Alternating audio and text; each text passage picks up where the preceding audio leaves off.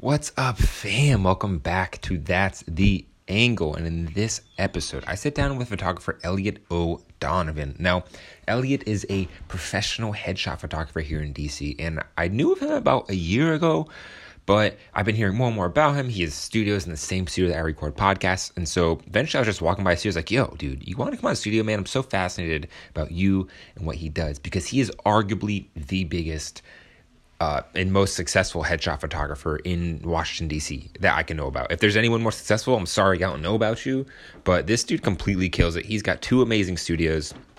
He's got an incredible system of how he kind of like does all this stuff. But anyways, um, it was so fun to sit down with him and just learn some game from an OG. Not just that, but we didn't just talk about photography the whole time. We talked about a, a, an array of different subjects, and I really enjoyed sitting down with him. He's a really cool guy, another long-haired brethren. You know, you always gotta love the long-haired people. But anyways, guys, you're really gonna enjoy this. That being said. Um, please check out the YouTube channel. Maybe shoot us a subscribe if you're really digging the content. Uh, unfortunately, this episode is still going to be audio only because of video stuff, but you know, still getting the content out there still feels good. And oh, of course, if you're listening and you want to sponsor the podcast, open to talk about that too. You can always shoot me an email at thebruceallen at gmail.com. Anyways, guys, stay safe out there during this whole COVID thing. Peace. Doo doo, doo doo. Ooh. That's the angle. Doo doo. Ooh, what? Doo doo. That's the podcast. What's up, guys? Welcome back to That's the Angle.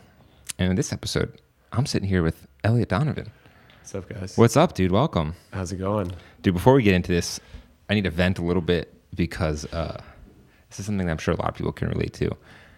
Is it? Don't you think it's weird, like that when a stranger, like, like when you're out in public and a stranger like approaches you and they say something or they engage with you, Yeah. and then you don't act, you don't react the way they expect you to, so they get upset at you. Yeah, yeah, that happens to me every day. Yeah, that's like the story of living in DC. Yeah, it is. So what would tell me you got to tell me specifically what happened. Okay, yeah. So clearly something triggered this, dude. So on my drive here, I'm like sitting at the light. I got my windows down. It's like one of the nice, uh, nicest days out in a while. nice. Yeah. And I got some Juice WRLD blast, and I'm in my zone. But I'm at the stoplight. When you're at a stoplight in DC with the windows down, you're kind of like shit, You got to yeah, yeah. you know. And it's it's weird. So so so I'm just chilling, and out of nowhere, this dude comes up behind me on the driver's side, and he comes up to my window, Uh-huh. and he's like, "Hey, you got a light?" And I kind of heard him a little bit, but it took me off guard. So I was like, I went to like defense mode, and I was like. You yeah, know, he was up in your space. Yeah, yeah and your, your like adrenaline gets pumping and shit. I'm like, all right, what's this guy's next move? You know? Yeah. And he goes, I was like, nah. And he goes, he goes, he goes, don't, he goes, don't worry, man. He's like, not every interaction's a robbery. I was like, damn, because I'm thinking like, well, it really kind of felt like that.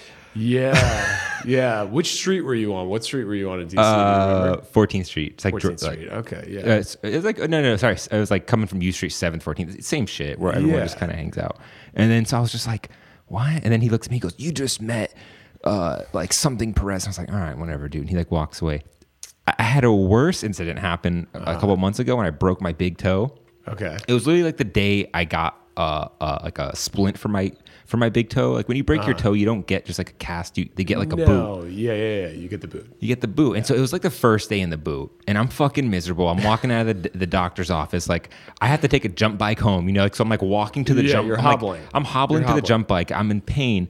And this fucking homeless guy, it's like this, like, just hobo looking dude who's like, like, he does this gesture like he's gonna stomp on my foot. Like, I swear to Really? God, he does this gesture. And I was like, what the fuck, dude? I was like, he was like, Oh he- man. and he was like, haha, lighten up. I'm like, dude, it's not funny. And then he gets, then he starts getting pissed, and I'm, and I'm kind of getting worried because I'm like, I'm so defenseless at this point. Yeah. Uh, dude, no, it's funny, it's funny, it's okay. Yeah, but yeah. And and I'm like, I'm, I've got like one leg, like I can't do shit. And this is No. kind of like a bigger homeless dude too. I was like, oh fuck. He goes, he goes, uh, he like he gestures, and I was like, dude, it's not funny. He goes, he goes, he's like, what the fuck you mad about, white boy? And I was like, what? I'm sitting there like, oh crap, this is about to suck. And he goes, Yeah. he goes, he's like, what you know? He's like, you ain't no shit. And he goes, he goes, he goes, I've been shot like ten times. And he and he and he pulls up his shirt and he shows me his his stomach, and it was- it looked like just eviscerated, just like lacerated. God, dude. He was like, he was like, I was in a wheelchair for like ten years. He's like, shut the fuck up. And I was like, he was just looking to he was angry. he was just He was angry. angry. He was looking yeah. But that was That another is- that was yeah. another example of like someone expecting a reaction that that that they, and it's just not what they want, and they get mad at you. It's so weird, Dude, it happens a lot. isn't it? Yeah, it happens a lot, and I don't even know. is there an answer to that? Is there like I, I don't know what are you supposed to say about that? You know, it's just I think any major city is going to have. I mean, you're going to have interactions like that. It happens all the time. I mean, I was in I was in New York City with my dad years ago, like 20, 20 years ago or something like that. And there's this like scam that people would do where they like if it, it was raining outside and there's this scam that people will do where they like slide under your car at a stoplight and then pretend that you hit them and then get up and try and get insurance money from you. It's kind of a crazy thing. Oh wow. So, anyways, that happened to me and my dad. And this is just on the topic of like, I, to be honest, I don't know if this dude was homeless, but you just, for some reason, it reminded me of Yeah, that no, yeah, insanity. yeah, yeah. And uh, yeah, the guy came up and he like, I was maybe 13 years old. He came around to the left side of my dad's uh, driver's seat and he was like, "What the fuck is wrong with you?" He was like, "You just hit me." My dad's like, "I didn't even see you there. What happened?" And the guy took his bare fist and he shattered the driver's side window completely. Just like glass flew all over his lap and mine. Whoa! And uh, and then the light turned green, and I was like, "Dad, you just drive, drive, just go." and the dude. And the dude, and we just drove off, and the dude was there like screaming. It was actually a terrifying incident, dude. Dude, that's terrifying as fuck because it was horrible. You don't know how to react in those situations. Yeah, you don't. And it's like, and the funny thing is now, like, I look at it in retrospect and I'm always like, I try to play this, like, kind of heroic, tough guy, like, family man. I'm like, if anyone messed with my, like, dad or my, my siblings, like, I would take him out. But when that adrenaline kicks in, like, I don't want to fight anybody. Yeah. I mean, the truth is, like, I'm a softie. I don't want to fight anybody, dude. Um, and that that those situations with like, I mean, look, we're on O Street. Like, there SOME is across the street. Like, uh, the truth is, like, with interacting with homeless people, you're inter- you're dealing with like mental health issues and like, it's more than just like the nuisance of like getting messed with from time to time. You know, it's mm-hmm. like a much deeper seated issue. And what I've realized is like, it's so funny that this is like we're on a tangent here. I'm Nah, this is cool, talking about this, but like I like have had to work on my perception of of my surroundings in that sense. Like like for instance, like that dude running up on you and being like, "Do you have a light?" Yeah. I would have had I would have had the same reaction. You know what I Yeah. mean?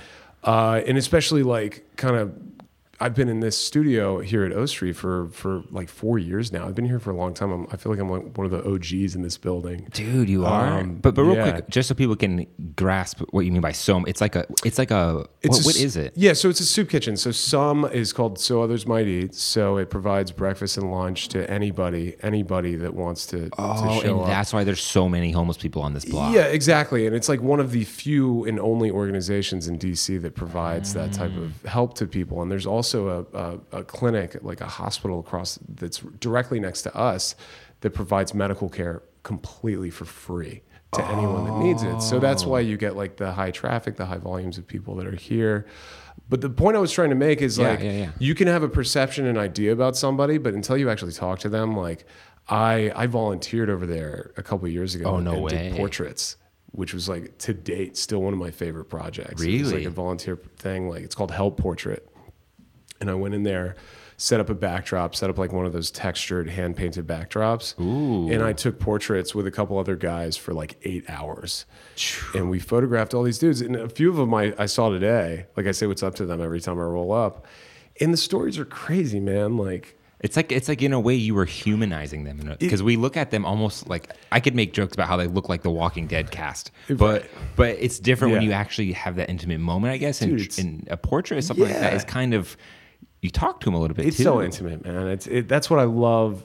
I mean, that's what I love about photography. That's why that's why I do photography. It's really like I've been doing. I've been taking pictures for for like over ten years. Holy shit, And I think the only reason I'm I've stuck with it is because it's an avenue for me to connect with people one on one. Dude, it it's not just about is. the photos. It's just I like connecting with people and getting intimate. Like I, I suffer from like I when I have to have small talk with people, it's like the worst thing on the planet. How's your you day know? going? Good. How about your? Oh, it's good. Yeah, How's it's weather like we get real. All right. Yeah, we get real when I photograph people. Even if it's like a no matter who I'm photographing, it gets pretty real, and like I don't know what the right word to use is, but in, it's intimate. You know what I mean? Yeah, like you're building trust with that person. you know? especially when it's something like a portrait you know it's like you, Yeah. you kind of want a little bit of vulnerability and a little bit of understanding there because it's people are so hesitant and it's such an unnatural thing to be in front of a lens and Oh, so to awkward. try and capture someone's essence that way Yeah, yeah. It- so it's super awkward, um, and it's awkward for me too. I mean, have you ever had like your? I'm sure you have like Yeah. a friend that's a photographer photographed you before. Yeah. Uh, it sucks, dude. It's like even for me, still after like it's been. I've had friends take my photos a few times, and the worst is when it's like the person is is holding the camera and like putting their settings in, and they're just pointing it at you and not saying anything. oh yeah or they're just just like silent. looking at they're just like chimping like looking at the, the photo and they're you're just like thinking about it and you're sitting there like Yeah. was it good was it bad Yeah, What's and you're like, am I still posing? Am I holding this? What am I doing? You know. Uh, did you get any crazy stories when you interviewed some of these homeless people like what The stories were insane. what were they telling you i'm the so stories were fascinated by that. incredible. One of the guys that's out there now uh, that I saw today, he was an ex boxer. Uh, like he was a professional boxer at one point in his life in his 20s. all right don't mess with that guy Yeah, and just like had, uh, dude, like it just fell, fell in hard times, man. Like it could happen. The thing that I try to remember is like it could happen to any of us. Like, I mean, obviously, some people are set up at a lower point than others. You know, there's inequality issues, but like the stories that I heard and that I've seen, like another dude was a was an actor. Wow, It was crazy. Like he had worked on Broadway. He had been in New York, and I'm not. I'm not asking. First of all, I was photographing so many people that I didn't have time to like. Oh, okay, yeah. Get into like big, deep conversations, but like the snippets that I got is this guy was an actor. He was on Broadway, like he had worked on X productions in the 80s and 90s. Yeah. And then he's, you know, a few years later, like he's at this place getting a free meal and like getting a portrait taken and and and hadn't been photographed. Like some of these people said they hadn't been photographed in over like 10 years. They hadn't seen a photograph of themselves. That's crazy. I mean, it's it crazy to was think like- that someone could slide that far down. Like to think that an individual human could go from like a normal life to a such a desperate place where they're literally having to get free food on the corner. Like to me, it doesn't seem like that can happen to anyone. Like to me, it, I feel like I could personally never get there. Like, I, or, or like you could never get that. I, it- Yeah, but then I, I- say that now, but I might be homeless in a year. You never know. Yeah, I don't know. Like it just seems like We're like- artists, dude. Like, we could get there. hey, hey, me, one like- good recession and we're all fucked. Exactly. If Bernie gets it, no, I'm just kidding. dude, dude, you're right though. There, there are predictions around that where if he got actually got presidency and his whole economic thing, that the economy would crash, and that scares me because we're artists oh, and we need a good Oh, Artists economy to first to thrive. we're we're the first to get first to Like, oh, what, honey, what should we not spend? You know, let's not spend money on Yeah. Elliot's uh, uh, expensive Yeah. portraits. You know, I know they're nice and all, but we need to pay rent this month. I think about that all the time. Isn't dude. that scary? Yeah, I think about it all the time. You know? Yeah.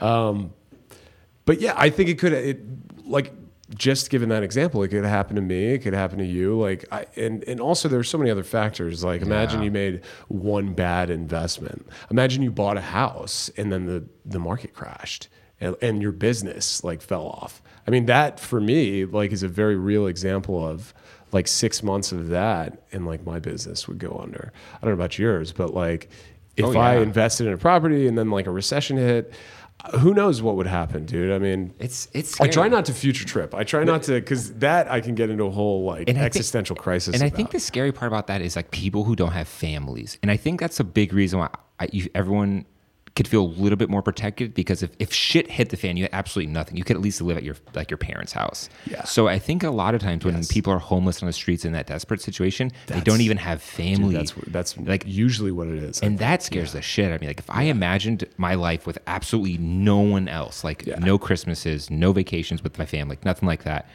All of a sudden, the world seems like a lot colder of a place. lot like smaller. you know, like you might do more things out of desperation. yeah, yeah, absolutely. It's a crazy idea. Yeah, yeah, it's it's scary, man. And and I just gotta. I just try to count my blessings and and and.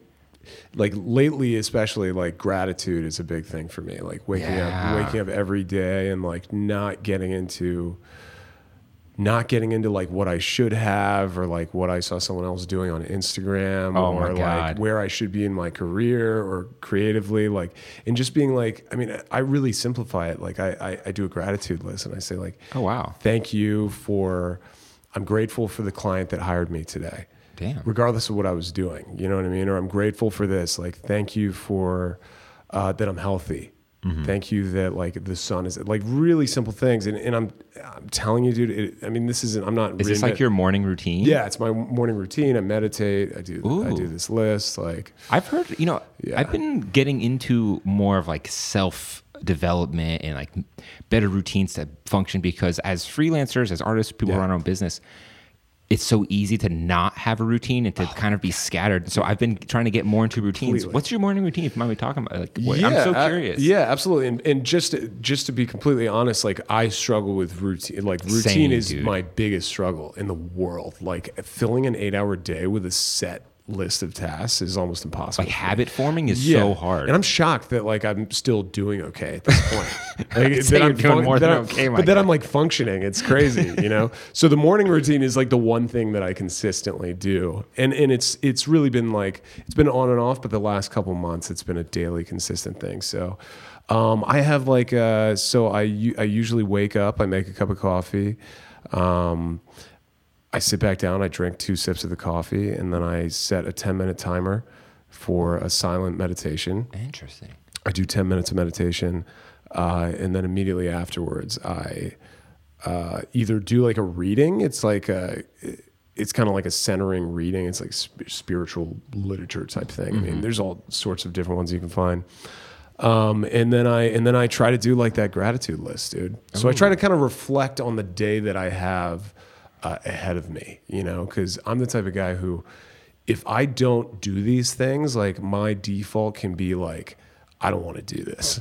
Dude, that's I. I love that gratitude list. That's, that seems that seems so striking because if you start your day off being like, I'm so thankful to have like a roof, to have Even if I don't feel that way. Yeah. Like it's not necessarily that I really am like, yeah, today's gonna like I'm not like Ned Flanders, you know what I mean? Like like this is to to reprogram my brain from being like from being like I should be in LA right now. Or I should be in New York. You know, like I can just go I why haven't I got that big fashion client? you like, know what why I mean? am I not Like, dude, taking? it's never ending, and it's like our our path for validation. Like I feel like any artist is like almost like has a deficiency on like self love and self validation. You know Oh, what I mean? dude, it's so true. Like we need for for for us to have chosen a career like this, like.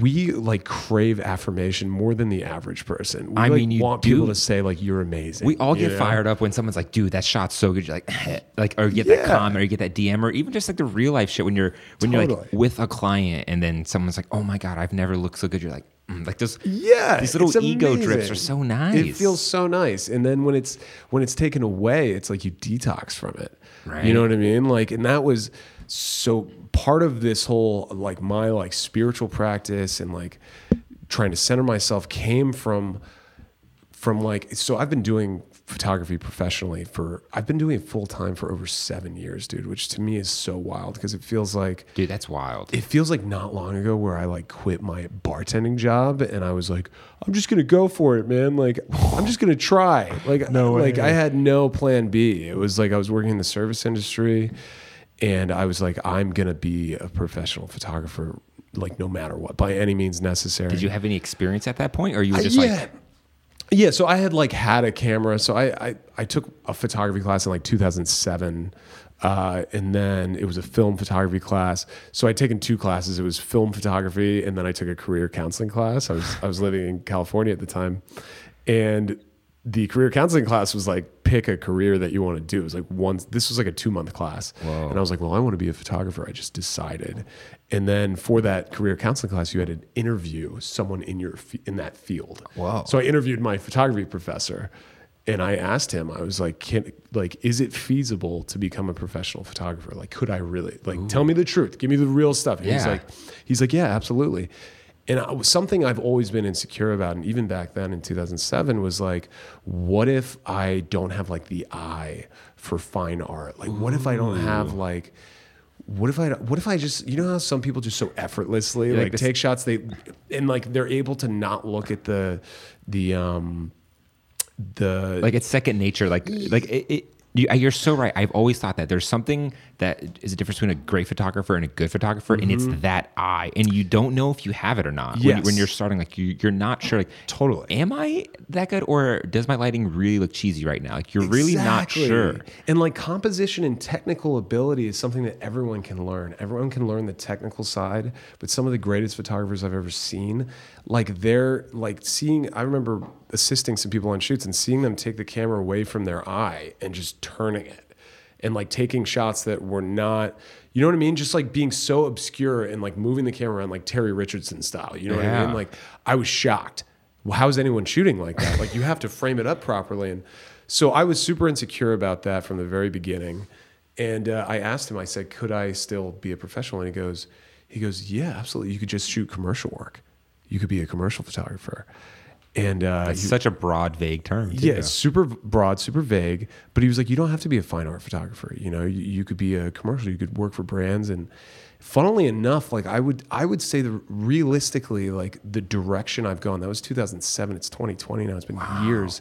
Like I kind of have become a commercial photographer. You kind of have. You know what I mean? like, looking at your work, like you definitely have great personal projects and stuff, but like the bulk of your work yeah, is it's like cl- like, and this is just how I would hope that people see it. But like, it's clean. It's you know, I, I try to be very meticulous with my lighting and like, I don't over process. You know, I, it, it, and like I work, I, I work with brands, and I've I've worked uh, obviously in DC. I work with a bunch of corporate clients.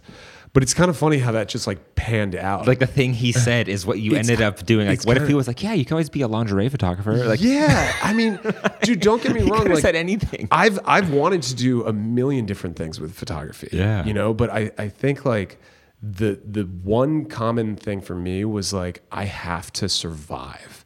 And by any means necessary, like I have to survive, meaning put food on the table, like have a place to live, like solely I don't know why it was so important for me to have a sole income of photography.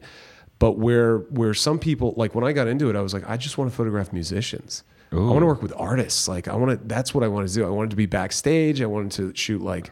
I wanted to, you know, I just wanted to be like in the scene. Yeah. You know, and I tried doing that, and the most I ever got paid was like a hundred bucks a night. that shit does not pay. Like And I- event and concert photography is such shit. or it just didn't pay at all. Like, yeah, the- you're, you're shooting for like portfolio to hopefully get picked up by some rapper to go on their Yes, tour or something. Like, is that the goal? exactly, exactly. And like, dude, at my age, I was like 25, 26. I'm like, if I was 20, then maybe that would be cool and I could just like float for a while. But I was looking for like, how am I gonna like? I need to be successful. And know I mean, if, if you were to ask me, I'd say you chose the one niche in the right city. Like if I was Oh, like, yeah. oh yeah, what's what's you know, if I was to be a photographer and pick the most profitable thing Yeah. for the Washington D.C. clientele, what would be? Well, I should probably do headshots. That's Yeah. literally you. Yeah, yeah, yeah. And dude, but I have to tell you, it was not. It, it was. It was inadvertent. It wasn't like a. Mm. It, I didn't have like some direct plan to do, to do one thing. To do like headshots. You know what I mean? Mm-hmm. I was. I've done everything, man. Like I, I, I've shot concerts. I did that when I first got started out. Like the first thing I got paid for was nightclub photography. Oh my god. Like I was a nightclub photographer, and I legit thought I was going to become a famous nightclub photographer. I was like, "This is going to End be up being my like thing. Kirill was here or something. That's he was like my idol at the time. Oh, he was? 2010, yeah. Dude. and I've shot with him a couple times. Are you serious? Like, I've shot events with him before. Yeah, Like his crazy champagne parties and shit. no, these Oh. were like oh, like he was a bla- photographer. He was a photographer, like black tie. Like he shot for Hennessy, and I was shooting for Hennessy at the same time. Super cool, super humble guy. Um, but yeah, th- I realized that like he was like an anomaly, dude. There can only be one of him. yeah, that is such. There can only be one. I remember you years know? ago watching like a weird documentary about him before he was this big Mm-hmm. Netflix guy. Like, it was like this weird documentary him in New York, and he looked like a little young fuck, and he's just Yeah. kind of sharing how he's become this crazy nightlife Yeah. photographer. And it's not. just, Let's be honest. It's not sustainable, dude. Like For him? uh, for anybody. Oh. Definitely not for him. It's like I was. What I loved about it was like I got free drinks. That's and nice. like people like were pretty receptive to the photographer. Like I thought I was cool, but it's not like, dude. If you're getting wasted every night and getting paid a hundred bucks a night, like how are you going to do that? That's literally career? the rate. Like I remember uh, there's been a few times where I was like, someone asked me to do some nightclub stuff. And I was like, yeah, how much you paying? Oh, like a hundred bucks, and you got to be here for six hours. Exactly. I was like, what? Until like three, three, four o'clock in the morning. It Yeah. was ridiculous. Uh, but I like so I went from that, and then I like I, I I found like a business partner. This girl that was uh, shooting weddings and, and stuff like that. So I tried shooting weddings for a while, and I, I did pretty well with that.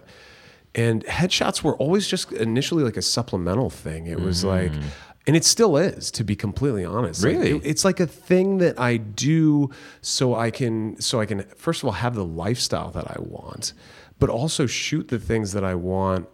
Uh, and have the time to to travel and shoot the things that I want, and not work a day job. That that's something that's not spoken about enough in the photography world is like when someone asks you oh what do you like what do you shoot? Like what, what kind of photography do you do? You always are like uh, well there's the stuff i get paid for and then there's the stuff that i really enjoy shooting. Totally. not that the stuff that you get paid for you hate or you're not good at it. Yeah. it's just that you're like no this is what pays the bills and this is what i enjoy. One hundred percent, dude. And, and and the fact is, like, the reality is that I do headshots like all the time. I mean, headshots, professional headshots, and like all sorts of headshots are like the bulk of what I do, and definitely the bulk of what I get paid for. But there was a long time where, like, for a couple of years, where if somebody called me a headshot photographer, I'd be deeply offended. I'd be like, "Excuse me, You know- you know, I- I- have you not seen what I've also shot? Have you not seen this? I shot for Under Armour. I did like I've shot for this magazine. I've done this, but like it doesn't matter, dude. Like it, It, it really doesn't because you're so nothing. worried about your perception of, for people like on the public. Oh no, I'm an artist photographer. That's- yeah. and you're so worried about it. it's but all bullshit, dude. It's it's, like this big ego trip. It's you get. ego. It's ego, and that brings us back to like the meditation and the spiritual Mm-hmm. grounding and like the gratitude. Because like I will never, from the outside world, from you, from anyone else, I will never get the validation that I'm actually that I think I need. You know what I mean? Mm-hmm. There's only there's not enough like people saying like you're good at what you do. Like that has to whatever I need needs to come from within. I know it sounds super cheesy, but like, and it's not like photography is dude like i don't even like i love photography i'm so happy that like this is my job it's awesome like it's mind-blowing that i make a living doing this but it's just it's a job dude like it's like any it doesn't have to be like some some like existential like like like i just feel like artists and myself included have tried to turn it into something that's like my heart and my soul and my life is in this and without it i will oh. die being like so altruistic and so yeah, artistic yes, about it. Like and, well, so invested in in the work and in like and in the like in the likes and in the in the validation that you get from people. And for me, it's like, dude, I, I'm going to do the best that I can for my clients, the people that are that are hiring me. I'm going to do the absolute best that I can. But the validation actually means nothing, and, it, and, and validation is super dangerous in this day and age with social media. It's so dangerous, dude, because I've watched so many people trickle off and like start start going in the direction that will like say for Instagram will get them more likes. And then they're shooting work that is not marketable for them to get hired. Do you know what I mean? Like that's and a, then that's a big discussion that we should definitely touch on. Is the fact that like shooting just to shoot and shooting work that's marketable, but I want to address the whole thing about being like the headshot photographer because when I first started, it, it- that's like a thing that you, you kind of play in your head, like, oh, I, I don't ever want to be a wedding photographer. I don't Oh, ever totally. want to be a headshot or an events photographer because Yeah. you have this weird stigma in your head where it's like this lower class of Oh, totally. photographer because you're not all the time being creative. Yeah. And then Yeah. a- as and then you, you'll get pigeonholed. yeah, and then you, you get know? pigeonholed, and like you're seen as like some sterile artistic photographer. But then as Yeah. you get deeper into your career, you start realizing like, wait, it doesn't have to be that at all, and that's where all the money's at. And if I want to do what I want to do and get the guap, it's like you start making these sacrifices. dude it's the you said it you hit the nail on the head man and it's about longevity like It i you know i and i'm telling you is from somebody that's been doing it now for like i would say over 10 years of like like hustling at photography and seven years full time like Dude, that's so impressive, by the way. Thank like, you, like, You've been doing it for seven years. Like that's before it was cool. Yeah, people like, don't I think was- about that. Like photography was not cool ten years ago. No, yeah, it was it was really like it was few and far between, and like there were only a couple. There were like two or three people that I idolized in DC. Maybe like one really, one photographer that was just like crushing it. Who was it? Uh, if I can Uh, so my mentor, uh, dude, I love. He's still a really good friend of mine. His name's Douglas Saunders. He was a Mm. big commercial photographer, editorial photographer. He moved to LA, and he's doing like more like producing and, and VR augmented. He's like on a different plane now. Uh, but I saw his work in like 2008, 2009. I took a workshop with him and started assisting him on photo shoots. And, and, and the deal is, it was just, it was not super saturated at that point. Like it wasn't like, and it wasn't a likes thing. Like I, I, I didn't even care. I wasn't valuing any of my work. I was just putting work out there. Whatever I shot, I would just put it out there, and it, it I, whatever traction I got didn't really matter. Um, but yeah, I, I feel like I lost my train of thought. The uh, yeah, so the the headshot photographer thing is like I have seen. So since I've been doing it for seven years full time, I've seen people that did not want to identify as a wedding photographer. They didn't want to put themselves out there like that. They were like, I'm going to do it on the side, and I'm going to post my photos of naked women or like lingerie shoots. That's what I'm going to be known for. Oh my god, that's literally me. I have so many lingerie shots on my Instagram, but then you have All I'm like your saying- real work that you get hired for on your website. Yeah, exactly. All I'm like saying, thing. all I'm saying is, I have seen firsthand a lot of people that just are no longer doing photography, Yeah. or they just have a full time job, which is fine too. But the question is, what what do you want? What do I want? I want to work for myself. I want to be an entrepreneur. I want to make my own schedule. I want to have my own studio. I want to have my own office. In order for me personally to do those things, I had to sacrifice my ego You do. you know and not only sac- so this is this is a little secret about headshots dude headshots are becoming like more acceptable now but in 2010 and 11 they were certainly not cool and they were in fact the baseline for headshots was the like quality was so bad Really? that like if you even put an ounce of effort and like creativeness into what you were shooting people were like your work is amazing. So that's what like ah. kind of propelled me into being able to go full time like companies would show me they'd be like here's what we have. It's just so fucking cheesy Just like just It- bad lighting, just bad, bad lighting. Angle. looked like it was taken in the 90s like bad angles. The in the most important thing like my biggest like pitch to people was i will make you look authentic and, and relaxed That's the hard part about portrait photography. It's the hardest that part. People don't realize until you step up to the plate. it's the hardest part like looking natural looking relaxed and uh, yeah and, and so i just came in with it and was like i'm not going to use this like i'm not going to have that my mentality of this is a side hustle because the photographers that are so amazing at fashion but then are like oh i'll do your headshots they're not putting their effort into it they're just like this is a side hustle And they're probably not even getting paid for fashion photography. They're just they're just like shooting Dude, spec work or I'm just telling creating this portfolio Bruce, for Bruce, I know guys like, and- and not, not saying names, but like I have, it's all smoke and mirrors, man. It is, It's all dude. smoke and mirrors. You probably know better than me. I've met people with 50,000, 100,000 followers on Instagram that their work is like impeccable. And they are like starving artists. They're sleeping, they're in like a group house with seven people and they're 35 years old. And I'm like, I just can't. I like. I I respect the true artist, dude. I fucking respect it. And if you think like, about I, it- I, I'm like, that is awesome. It's just not. It's just not me, man. like, But if you take away the fucking Instagram, what are they then? I don't. I you, don't you know, know. it's like it's like it's like if it, it, and even I've gotten lost in that sauce when I first started. Is Oh, yeah. you're shooting for Instagram and like you're starting to get gigs off of it, so you just kind of keep shooting and collabing and doing these Yeah. great things. And you don't even think about is this work going to get me future work? Like, is this going to be the work that lands me a client? Or it, Yeah. it wasn't until like this last year where I was like, oh, wait a minute, like if I want to make this real, I need to shoot stuff that's actually marketable, Exactly. stuff that I can use in a portfolio or a pitch deck or something. Like, Yeah. you're so right. And it doesn't have to be, dude. And it here's the deal: it doesn't have to be headshots. It doesn't have to be weddings. Mm-hmm. It, it just needs to be like, like it could be like it could be taking some elements of fashion and putting it into like a brand shoot, like a lookbook shoot for a clothing company or a yoga studio, like that stuff that I've done. Or you know what I mean? Like it's really simple. It doesn't have to be overly complicated, but anything that you could pitch to a to a potential brand like a company that wants to hire you and that's what's worked for me like i've had people contact me for editorial shoots because they saw a shoot that i did that was personal work that i didn't even get paid for you know what i mean That's awesome.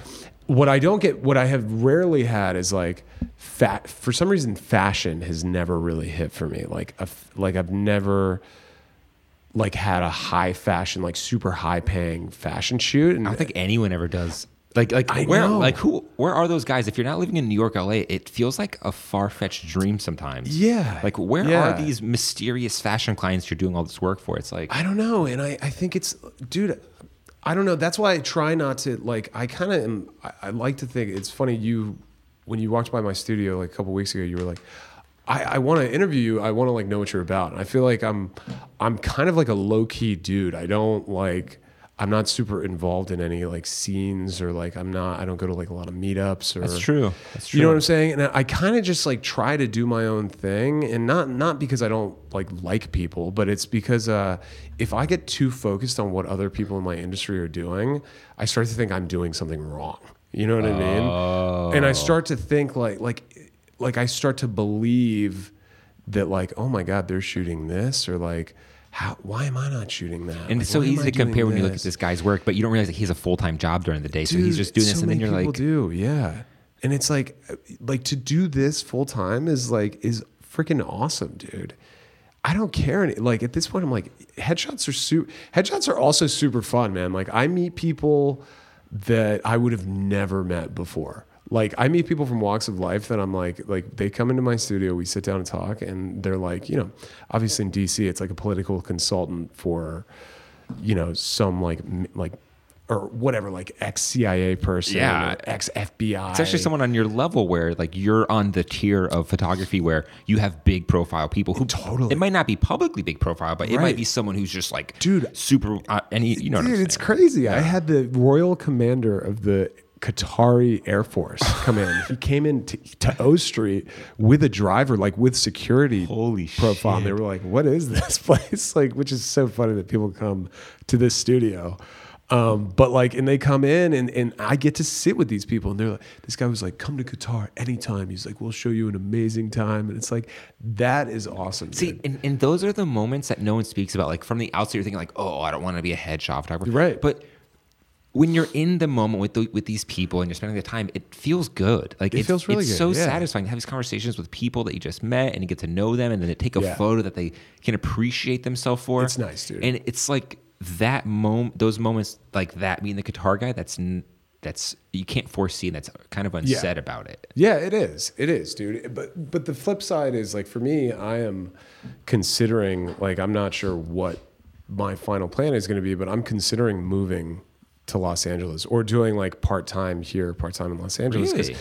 Because I like, dude. The truth is, like, I have done really well for myself, like as a photographer. But like, as far as a long term play, like creatively, I have to do something else in addition to Why LA? Is, is it more opportunity? Like what's going on there? I not well. Yes, I think there is more opportunity, but I also think it's it's coincidental that I have friends from my from the industry here that moved to LA, and so that's the number one thing. Like I have community there. Mm. Um, also, just from a lifestyle perspective, dude. Like, I mean, Santa Monica, like Venice Beach, nice. like bike. I'm super into cycling. Like. Weather's I always just freaking nice. love it, dude. And and the spiritual stuff, the meditation, the yoga classes, like it's huge from a lifestyle standpoint. That's why I would potentially want to be there. Uh, from a creative standpoint, like if I wanted to, what I do want to do is maybe not shoot fashion, uh, maybe not sh- like it doesn't have to be super crazy stuff, but like I want to get more into stylized shoots, like editorial style shoots that have a wardrobe stylist, a, mm. a set designer. Ooh, a set like- design. That's next level shit. You right know what there. I mean? Like a, a team of people, like hair, makeup, like a freaking amazing studio that we've rented. And you can't get that in DC. You just can't get it in DC. And, and, and I think that's the weird, realistic thing that I've come to grips with because when I first got into photography and tried to be, and s- since I've been professional, I've been professional for like two and a half years. Uh-huh. Um, I had to completely forget about that illusion of the big fashion shoots being in DC. Totally. And, Yeah, and it's just- a weird realization. unfortunately the the models aren't here you know like Facts. the the high fat the like in, the industry agency models are not in DC there's a couple of agency and agencies in DC but most of them are in New York or LA The industry isn't here. it's not here which is which is understandable uh the spaces uh, dude you just have to take take 10 minutes of your day today go on Peerspace and type in photo studio LA and Oh my look God. at these spaces that you can find it's absolutely Or New insane. York, you look at some of the studios you can rent, you're like, holy shit. And then you wonder, like, before I found these and before I realized how obtainable it is to to to get a shoot that looks like a high production shoot, like I would I would look at someone's photos and be like, why don't my photos look? This looks insane, dude. Like, they, Yeah. it's because they've got the talent, they've got the model, they've got the backdrop, They've got, the, the professional lighting and this, and this like- perfect studio dude, it makes it so much easier than when you're trying to like mishmash a set together at a venue that's like not that interesting, you know, with like you know, you don't have a stylish or like you and I are probably jack of all trades. Like I try to style. I like try to help people pick out outfits. I'm not a stylist, dude. I don't mm. know. You know, like It's so hard. You can't it's do so hard. everything. It's I like, can't like I'm not. That's not my profession. but, but even then, getting paid for those gigs, it's like, is that really here in DC? I don't think so. You might be able to talk to another photographer that would tell you differently. In fact, I doubt that. I was just uh, speaking of photographers doing this. I was just with, hanging out with a couple friends last weekend, and I was, we were having the same conversation. I go, I go, dude, it's just not here, man. Like, if it was, I would be shooting it. But you would like like it, it- without. you know. and let me say it for you, so you don't have to say it. But like you're at, you're the level of photographer who, who I consider has reached the peak here in DC. Like when I so that's what I was trying. And thank you, dude. That's Yeah, so nice. That's really like super sweet of you to say. And and that's what I was trying to tell my two friends, which they immediately humbled me. They go, "What about?" Uh, they go, "What about?" Um, I don't know if you've heard of this photographer. His name is uh, Dean Alexander.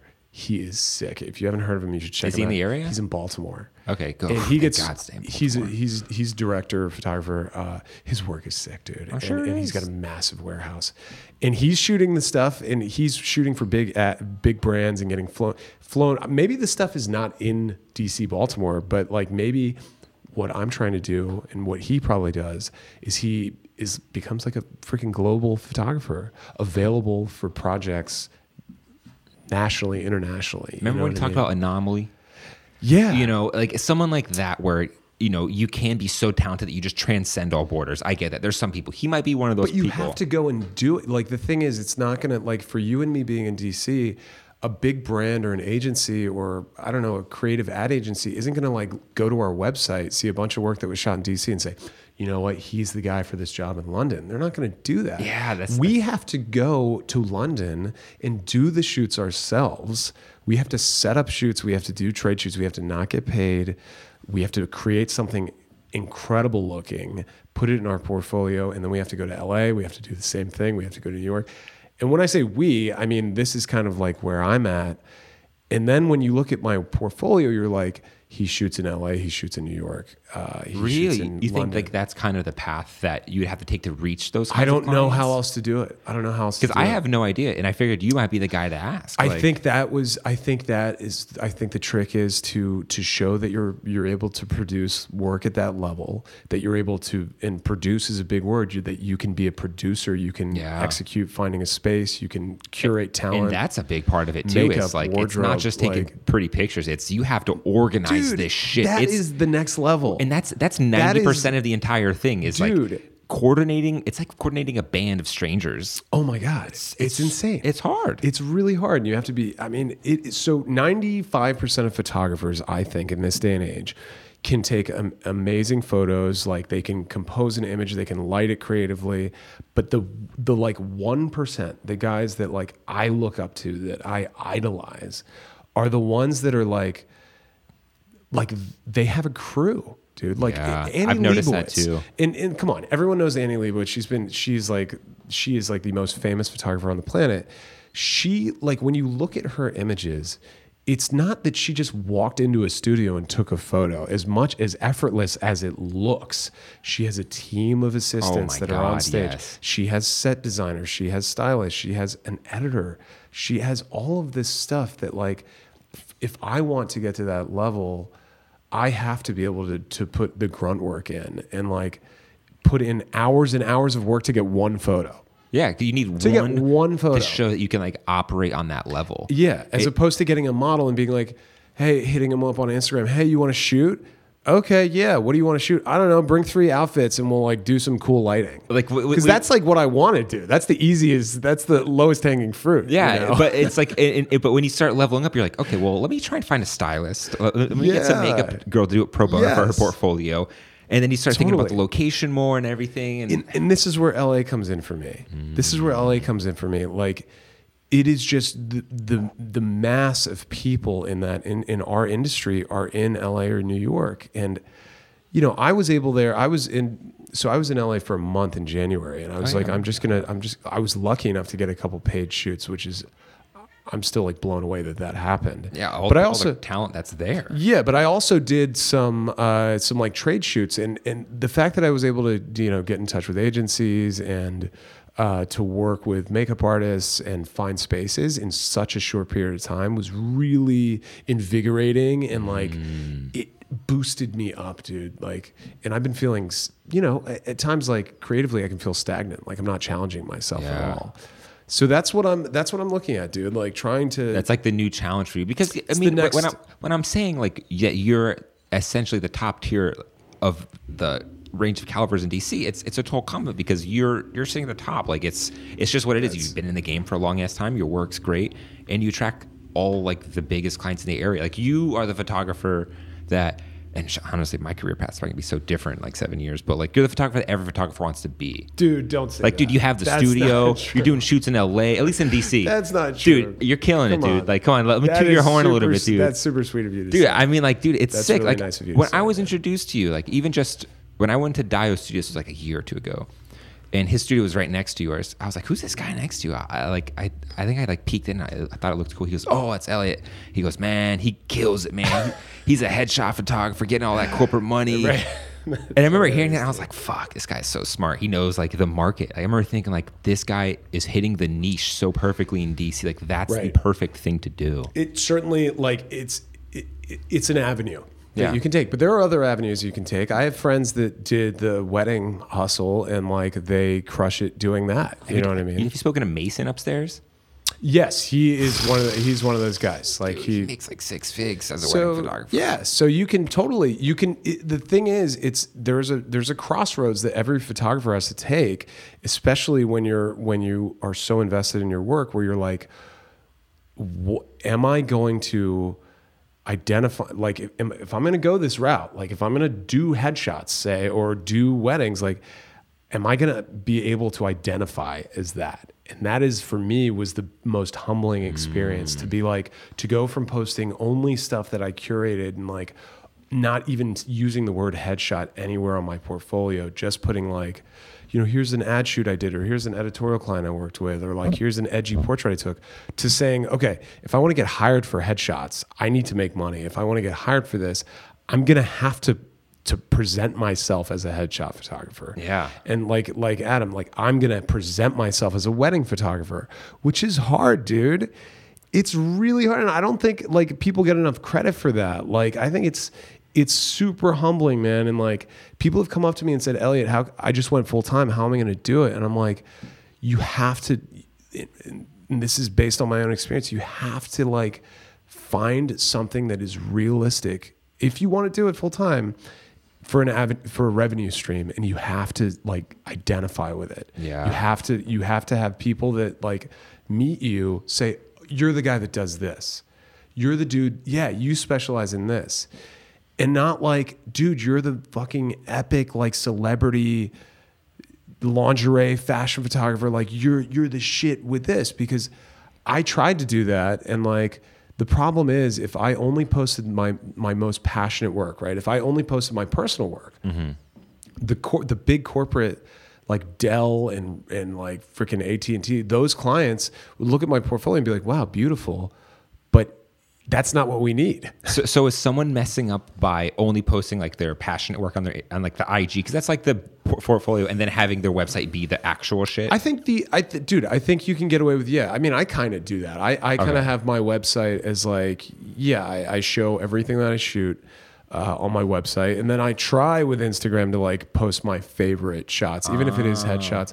I don't think that's a mistake to to put, but.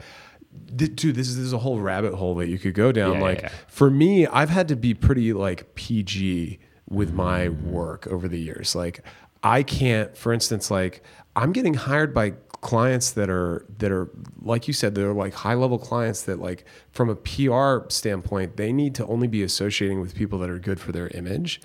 So like if I'm ah. let's just say for instance, if my portfolio was all lingerie, I think it's less likely. Like if they if like the the creative director for a major company corporate client went to my Instagram and it was all naked women or lingerie shoots or whatever, I think it's less likely that they would be like, let's hire this guy for our headshots.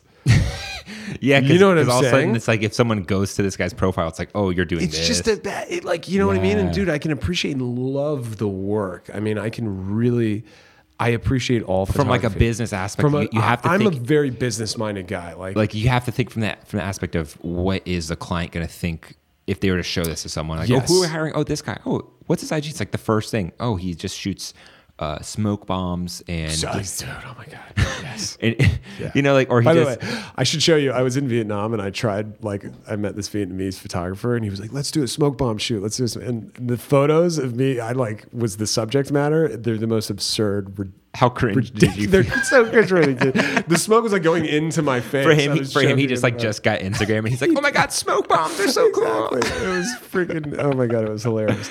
But that's the thing. no, but like- you bring up so many valid points like it's in fucking facts. dude. I, I like if if any photographers are watching this, like to not chase the trends on Instagram and the likes because that actually it doesn't seem like it's like doing damage, but like when you're only doing like the hype beast photography or like the freaking like let's do like sh- symmetrical shots of tunnels and buildings and architectural stuff like do it Th- like i think it's awesome to do it but if you are looking to brand yourself like who is going to pay you for like all the shots of buildings that you're doing you know what so i mean like no one's going to pay you for those weird because I've done it too, shoots. man. Like I like found a guy like do you know the Thirteenth Witness? He's like a sick.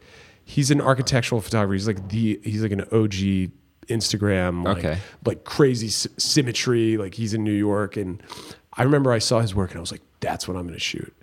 And then I just it's that it's that brutal realization of the industry that we're in where we're like. Am I am I just doing this for fun or do I need to get paid? And for me, it was That's- always that's so I need to get paid, man. Like I like I don't have I still to this day don't have a plan B, which which a lot of people would say is crazy because like that's anxiety inducing. Like that's scary to to to go into you're an so, industry. but you're so deep in it though. At I'm this deep. point, like you have connections. that's what that's great what people connections say. and They're like you're deep into it, man. Like you need to you need to ease your grip a little bit. But like I came from you know my, you know my family my parents are academics. You know like they they found, found careers that they that they went into and did for 30 40 years. Like Mm-hmm. that's what I'm striving to do. I'm not looking to like just like kind of dip my feet in and like try something out and then go back to what I was doing before. You know what I'm saying? Like there is no like I can only move forward with this. I can't go mm. backwards.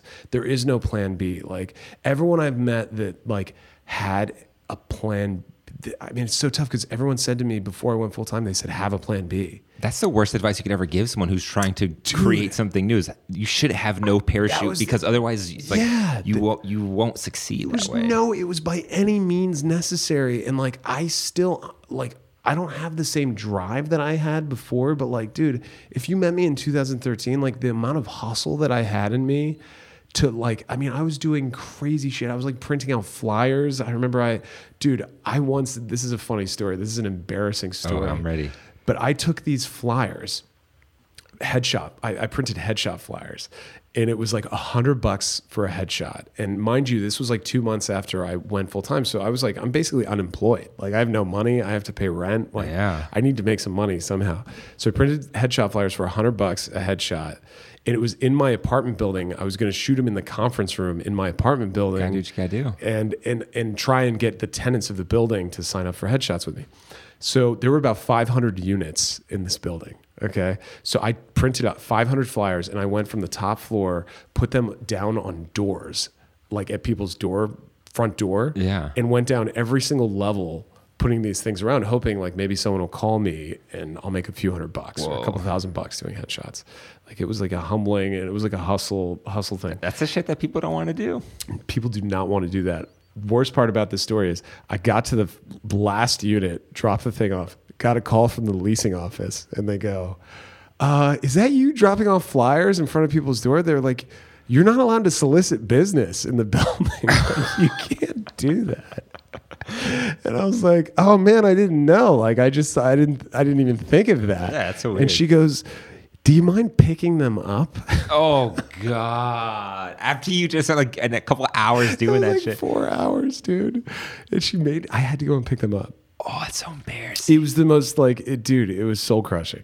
But that, like, the the reason I tell that story is because like that intensity, that like motivation of like, I will do whatever it takes. Like my ego, I don't even care at this point. I'll throw my ego out the window because I'm going to survive doing this. Mm. I am going to pay rent doing this no matter what. There is no there is no failing and, and and to have to be able for me to look back on like the last 7 years is is bananas. Why, why do you feel so like adamant about that? Like that had to be your only source of income. Is it like a pride thing? Is it because you kind of wanted to like prove it to yourself? Like why not keep up part time and then just still do your photography and pursue because I tried that. Like I did the mm. part time thing, and I think that like I'm the type of person like it- to a fault where I'm all or nothing in everything I do, mm. dude. Like I'm all or nothing. Like I I did the part time thing for and it helped. Like I was in the service industry. I was a bartender. Like I'd be able to take shifts off and do a shoot or shoot an event.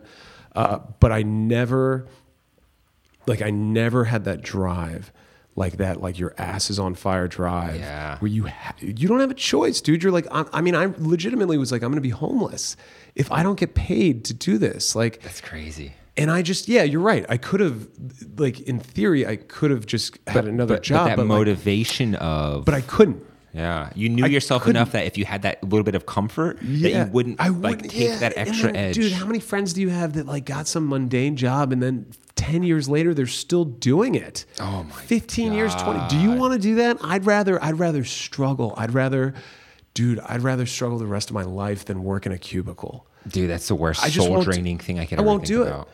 I won't do it. Dude. I've been there, dude. And I'd rather do. The funny thing is, I'd rather do headshots for the rest of my life than like work under a boss that is breathing down my neck and asking me for like TPS reports. Yeah, yeah, I'd rather do headshots in my own studio that that you Dude, that, it's and, not you, and a- you own too. It's like my own studio that I Yeah. that, that in that I set the time and they came on my time Dude, and then it's I an took their- amazing life. It's like- it's a great life. What's it's that- like what's, what's wrong at that point? It's great. It's I, I'm super, dude. I'm so grateful. It's it's it's like it's bonkers, man, and it, it it's just so cool. I'm trying to I'm trying to figure out also like how can I be like in 2020? How can I just be of service, dude? Because I'm actually really ha- like I'm happy, and for the first time, I'm like not like I have eased my grip off like that terrifying prospect of what if I fail, you know, or what if I'm not like recognized. I mean, dude. I'll be the first to tell you. everyone wants to be the world's I wanted to be famous. Yeah, like I legit like was like when I that hustle in 2013, I was like I am going to be Richard Avedon. Like I am going to be the Annie Lee like and that's it's still there, dude. Like I haven't like given up on like wanting to be something great, but I've reworked my my thought on like what does that mean? What does success mean to me? Uh, it doesn't mean like hundred thousand people liking my photos, and I had to really look at that and be like, it doesn't mean like Instagram followers. It means like quality of life, human connect, quality of life, and human connections. That's really like if I boil it down, like how strong are my connections with the people I love, and like how happy am I in like my day to day like my just day to day life. And and with that, like owning my own business, I'm able to choose who I surround myself with. Very true. Which most people don't have. yeah, when you got when you go to an office job, you just got to deal with your Oh, you dumbass, gotta- smelly coworkers. You got someone you hate, like that, like gets on your nerves, and you have to see them every single day. It's I, I You got to put your headphones in and listen to YouTube all day, baby. Yeah, do an hour yeah. of work and sit around the rest. dude and and so that's again with the gratitude thing like being able to look and say hey i'm not like shooting for vanity fair or forbes magazine right now but like but i have a pretty good life you know But you. St- it's like those shoots seem so far in between. Even the reference of Avedon, I, I know I've like read some of his books and Mm-hmm. looked a little bit about his early career. That guy just got lucky. He like And it was- some he was able to get lucky at that some point. things is just timing, and you can't help if you are that person. That timing in the in the span Yeah. of space and time, there's just a thing called timing, and you, sometimes you can't choose it. Richard Avedon happened to be at the right place at the right time to be shooting for this magazine, to be in Paris shooting Dior's first collection, Yes. and then becoming friends with Dior, and like it's, a insane. crazy story. It's insane, dude. And Annie Leibovitz was getting, I think her first her first client was Rolling Stone, and she was practically getting paid nothing to go on tour and like photograph musicians. So it was just timing. She happened to be that t- girl who was at this right spot to be like to be there to get the gig with Rolling Stone. And the Like, main question is like, is that still possible today? it is. I know, see it all the can you- time. Like if you're best, if you're living in New York right now as a teen, and your Mm-hmm. best friend happens to be the next big rapper, next big designer, it's like all of a sudden Mm-hmm. you're cool ass, or like like Gunner Stahl or someone Mm. like that. I'm sure you know who that is. Mm-hmm. He's like the biggest hip hop photographer right now, That's a really good point. Yeah. and it's literally because he was just at the right concerts Being with the the right, right- friends. Yeah. you know. and yeah. Yeah. good you're- timing, dude, you're absolutely right. And I, I think at the end of the day, it's like, like no matter what anyone's doing, as long as we're doing it like f with as much truth and authenticity as possible, I think that's all that really matters. Like, and not getting lost in the sauce, like you said, uh, and and really like, dude. So d- you saw that uh, post I was putting on Instagram about seeing Platon. Yeah, I replied, I re- I replied to that story. He is, dude. He is such a sick photographer. And anyways, he came and spoke for an hour. Oh my and he God, showed what his did- work. what did he say? It was sick. So he showed his work, and he really just gave like an insider's look into like what it was like working with each of these people, and like what it was like to connect to them on, on a personal level, which I, I just loved. He was like speaking speaking truth to Mm-hmm. me because I'm like, yeah, it's about how you connect, and all of his work is. I think it's it's impactful because he's having a moment with someone and he captures it. But at the end, the way he ended, and the funniest thing is, dude, he was not speaking in front of photographers. He was that was like at a credit union conference. yeah, it's, I, I didn't know where you it were. was so funny. I was the only photographer in the room, which I was like, oh my god, did people realize how amazing this is? no one probably even knew the, like probably knew half of it. Nobody knew who he was. It was it was so Oh cool. So what he said at the end, he talked about doubt. He it was just su- such an inspiring uh, presentation, and inspiring also just seeing where he's at, like that he's now on stage. And he's speaking in front of a like that goes to show what we're talking about. Like this is a superstar photographer that we see his Instagram. And we think he's only shooting like huge clients. Like his life is extravagant, extremely famous famous people, people. and he's speaking at a credit union conference because obviously they paid his rate and he's there doing it. So that was one of those things where it's like he's humble enough to do it and hey, we're all just trying to like make a living and and get you know what I mean and like and just get by. Like And he's, he's not, not some snooty guy who's like only I only shoot Dick Cheney and Yes, presidential candidates exactly. uh, in black and white. uh." Exactly, dude. But what so what he came what he ended with, which is like where I'm trying to be now, is he was like it all comes down to like service, like being of service to other people and like the only way to grow is to is to help other people and like and just like it doesn't have to be in like like necessarily like volunteering but like just coming from a place of like not what can i get from you but what can i like what can i do for you? What, how can i make like your day better? You know what i mean? Like how can i do something that is not completely coming from a place of ego and pride? And like part of the the the meditation for me is humbling myself like i feel mm. like there's a, there's a running joke. It's like this might sound a little silly, but it's like sometimes I feel like a, an egomaniac with like an inferiority complex. I love that. Like I like have a lot of ego, but like I also feel like a piece of shit sometimes. Uh. you know. And I'm like I, I swing between one and the other, and the and the best way for me to get centered is just be like, dude, get out of your head. so true. Just get out of your head. Like it doesn't matter. At the end of the day, like we're like spe- we're specks of sand in the in the stream We're of literally a eternity. star in space. Like we're dude. nothing, Like, dude. on, Like, Like, none of this, nothing actually matters. Everything is fine regardless of what happens. Like whatever. But for me this year, I'm like genuinely going to try my best to just volunteer my time to take my photography, do more of these personal projects. Uh, like that homeless shoot you referenced. the, the homeless shelter like there's another organization that's incredible they're called uh, legal aid society of dc they provide uh, legal services for people in dc that are like victims of domestic abuse or or like their their house got repossessed or and they just don't have enough money to hire lawyers so these Whoa. and these back to that dude these are the people that end up homeless because they just can't afford legal representation or they just don't have the resources that other people have that they take for granted.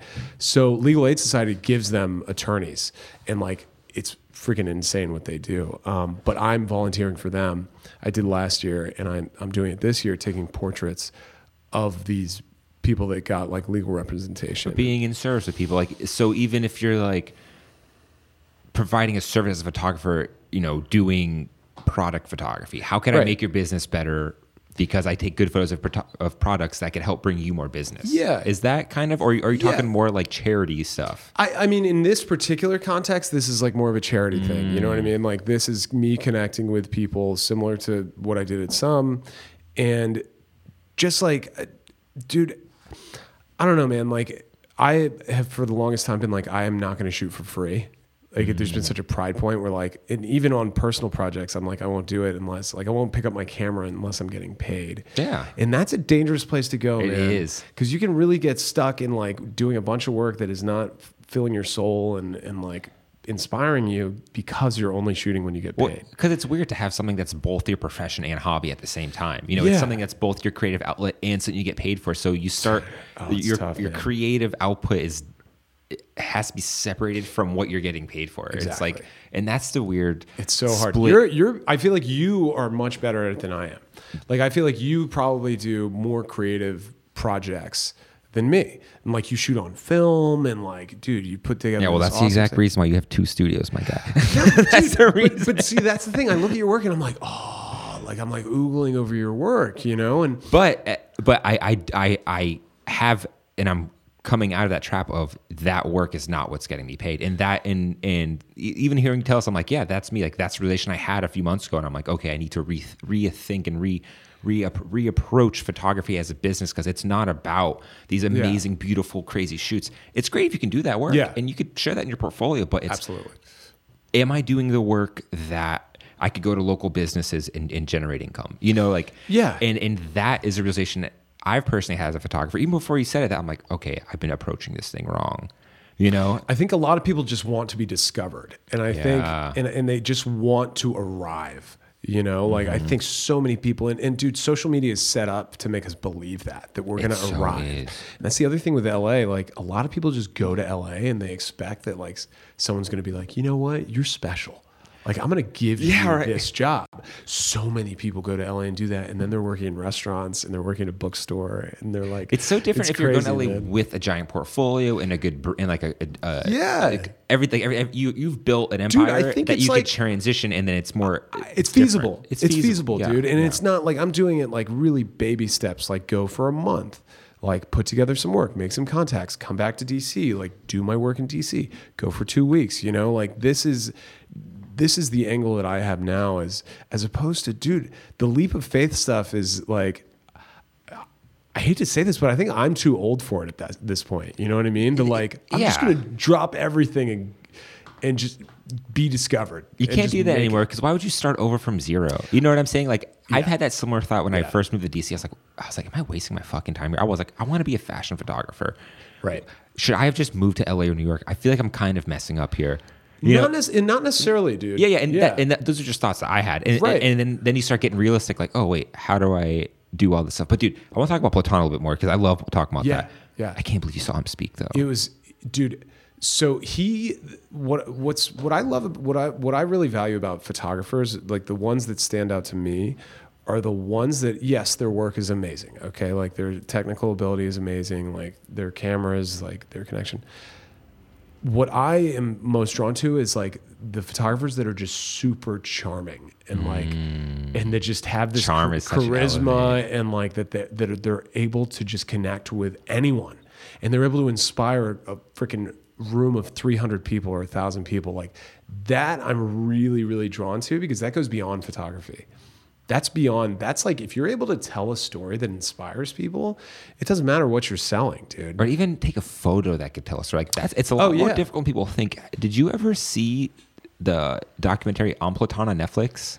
no i didn't know he had Oh dude, shit, that's crazy dude! It's so sick. So there's this documentary. I, I forget who did it, but they do they document uh, different artists. So Mm-hmm. one was like the guy who developed the Nike shoes. One was this guy. One was that guy. Yeah. And photography, they did Platon. Wow. And so Okay, that's I awesome. was so fascinating watching this. And like they brought, they showed you his studio. They showed you his setup. Literally, oh, the, Oh, that's the shoot that he did that they showed you. Dick Cheney came by. that's ridiculous And so you're in his like his New York studio oh, warehouse. And he's like, and he's got a team of people. He's got like mm-hmm. six people working for him. Like, I couldn't believe that someone was mm-hmm. operating at this level. I was like, mm-hmm. this is insane. And then, level. and then there's a couple of things I thought were really, really crazy. One is he has a photo printer that's fucking like longer than this table, but he said that the photo printer was like developed by NASA. So it's like this weird, crazy space printer that has these weird sort of things about it that only that printer can reproduce. And I was just mind blown Insane. about that. Like, Yeah. and I, I'm probably getting that all wrong. But then while he's talking about that, he's like, "Oh, my client's here." He gets the door. It's Dick Cheney, right? Just coming in to get a portrait done. just coming in to get a portrait done. Wow. And so what he does is like, and now I'm like really paying attention because I'm Mm-hmm. like, how is this legend going to conduct this? And he, like he just goes, hey, yeah, I know. Sit, eh, sit down, Mr. Cheney. You know, and he puts in front of like the, and it's his setup is so simple. It's like a white backdrop, Yeah. Mm-hmm. like one umbrella light, and and and Platon kind of he sits him on like a like a uh, an apple basket, like a little Mm-hmm. crate. And I don't know what he did. Like maybe I the- missed he it. He has the Rolleiflex, right? Yeah, yeah, like and the- he has it at this like low, yeah, at this low angle. That's a. I think that is like a the secret sauce, dude. Because think about it. Like if he can hold the camera here and still be like you can still be looking at each other, that's like next level human connection. yeah, but, right? but but the thing that we photographers look at is we look at the interaction that they do to get you to that moment to take that photo, Mm-hmm. Yeah. and that is the hard part about portrait photography and headshots I admire about your work is you seem to really capture people well, and to watch Platon do it, I was like. Oh, what's this banter? Like, what's the banter? How, like, what's he Mm-hmm. Yeah. Mm-hmm. talking about? Is he making jokes? And he'll start off digital, and then Okay. he'll then he'll say he'll just like vibe it out, and he'll be like, he'll go to assistant, hand me hand me the Rolleiflex. Like like the guy just Nice. knows that, that it's about to happen. Yeah, yeah. And then blah blah blah. They're talking. He goes, oh, just hold that right there. Just look right at the camera. that's That's so it. cool. And then you know he processes it. and He does that crazy black and white Oh, kind of. Platon effect that I still contrast, I don't yeah. understand. Yeah, yeah, and he shoots like he he also shoots wide with a lot of those shots. The where, like- distortion effect? Yeah, which is man, if you've ever tried that, it's very hard to pull off. It's very hard to like. Like his Clinton Not make- photograph with the big hands. Oh, oh, he so he talked about that one. Oh, did he? He talked about that one, which was so cool. Yeah, so that was an interesting story, and I don't know if he's ever spoken about it like on film, but he he essentially said that he did.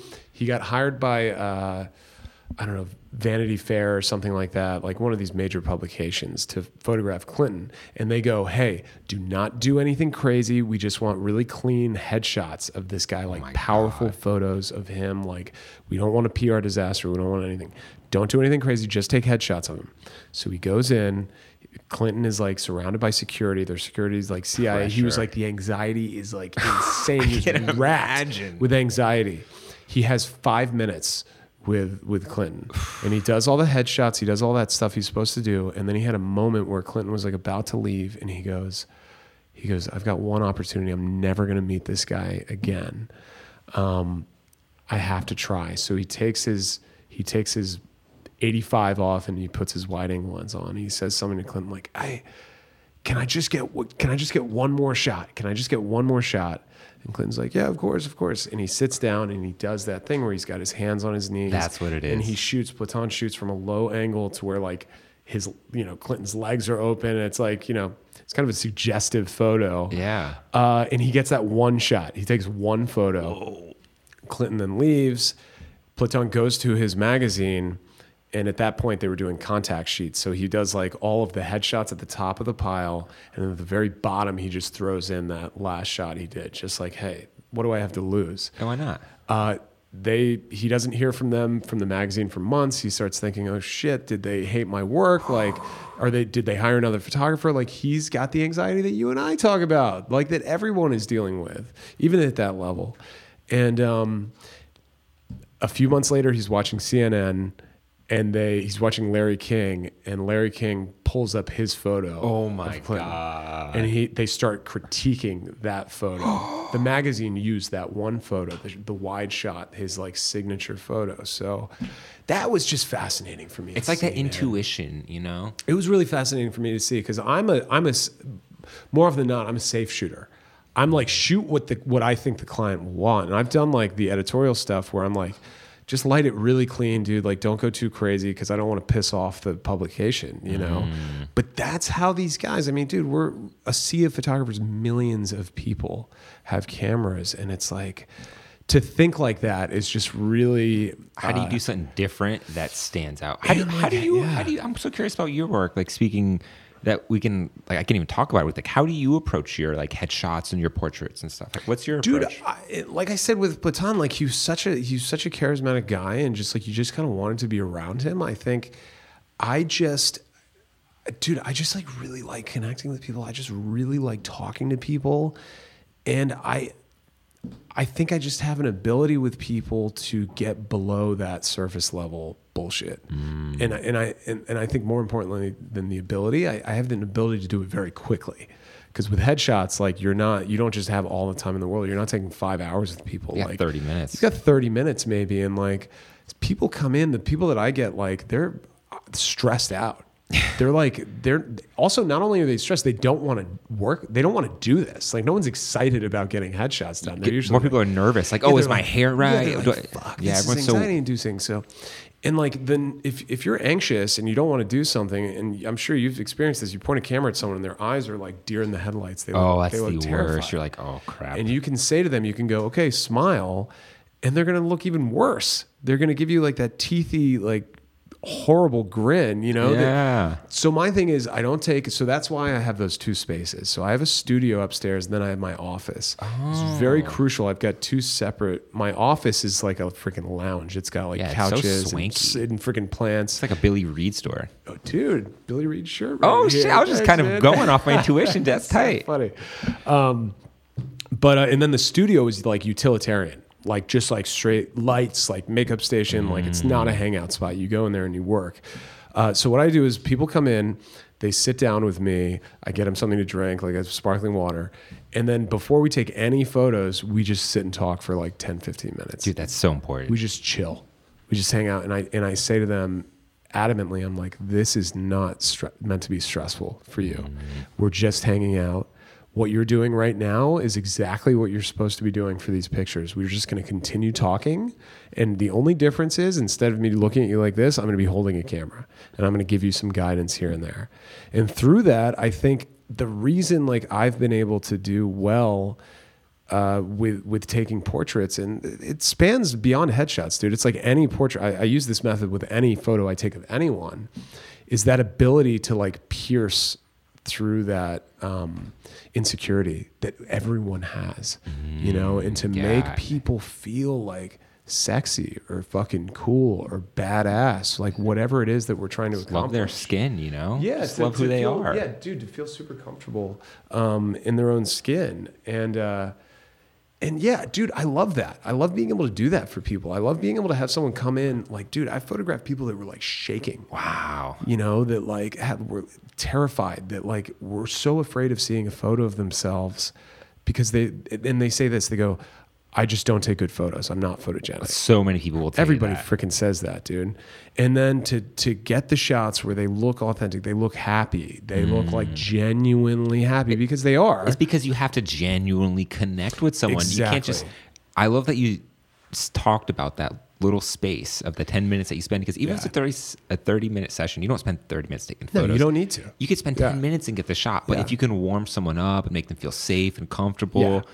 then it's great. And it's like, if someone's got a little zit, you might like. I, I know for me, sometimes I just say, I'm like, hey, like I noticed that you know uh, something, blah blah blah. Like, don't even worry about it. Like, it's cool. Yeah. Like, I, I could take it out in post, or like, it's just who you are, or like, Exactly, try to people dude. feel It's- comfortable it's- with themselves. Dude, what I do is less about photography and more about human psychology. it so is. You know, it's less about like the photo itself because the lighting, like all that stuff, the composition, like, dude, anyone can go out and buy the lighting kit that I've got. Anyone can have the camera.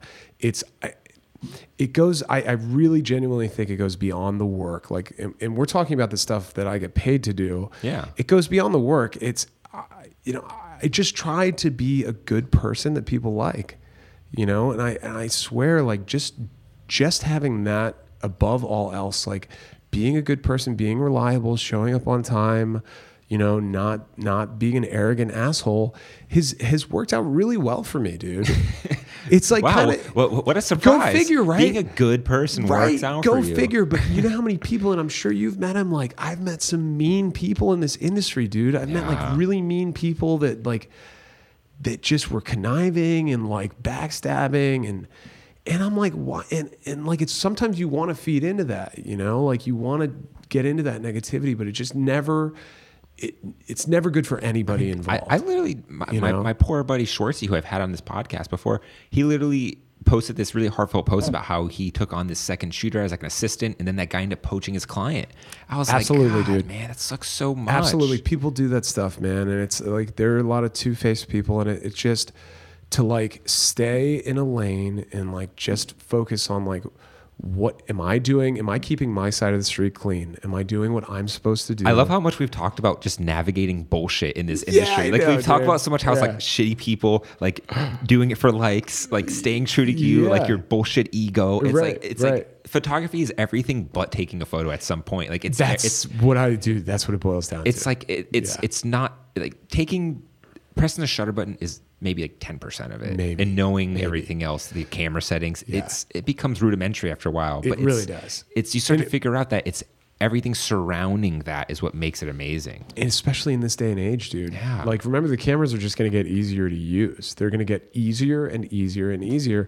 And eventually, like this iPhone camera will take the quality of photos that you and I are taking. oh now. the nighttime is getting good on it. Yeah. oh my god So what is what stands us out, right? So for me, the number one is like my connection Mm. with people, like my ability to connect. That is unique to me. That cannot be replicated because there's only one me. Facts. Uh, but on top of that, and the other thing that like I left out of this whole equation of being able to start full time and go full time and, and longevity was learning off camera lighting, like becoming like kind of a master of, of flash and off camera lighting and, and stage lighting. That was that's a thing that I think a lot of people refuse to to get into and to really navigate because it's That's what separates the professionals from non is because it's like, oh, I'm a natural light shooter. That, that immediately tells me that you're not professional. no Because- exactly, dude. But even then, like I like the way you balance your your strobe. Like looking Yeah. at your work and your headshot work, it's there's a weird, delicate balance of Right. like ambient and natural light mixed in with just filling in the face nicely. And Yeah. I noticed that in a lot of your work, it's like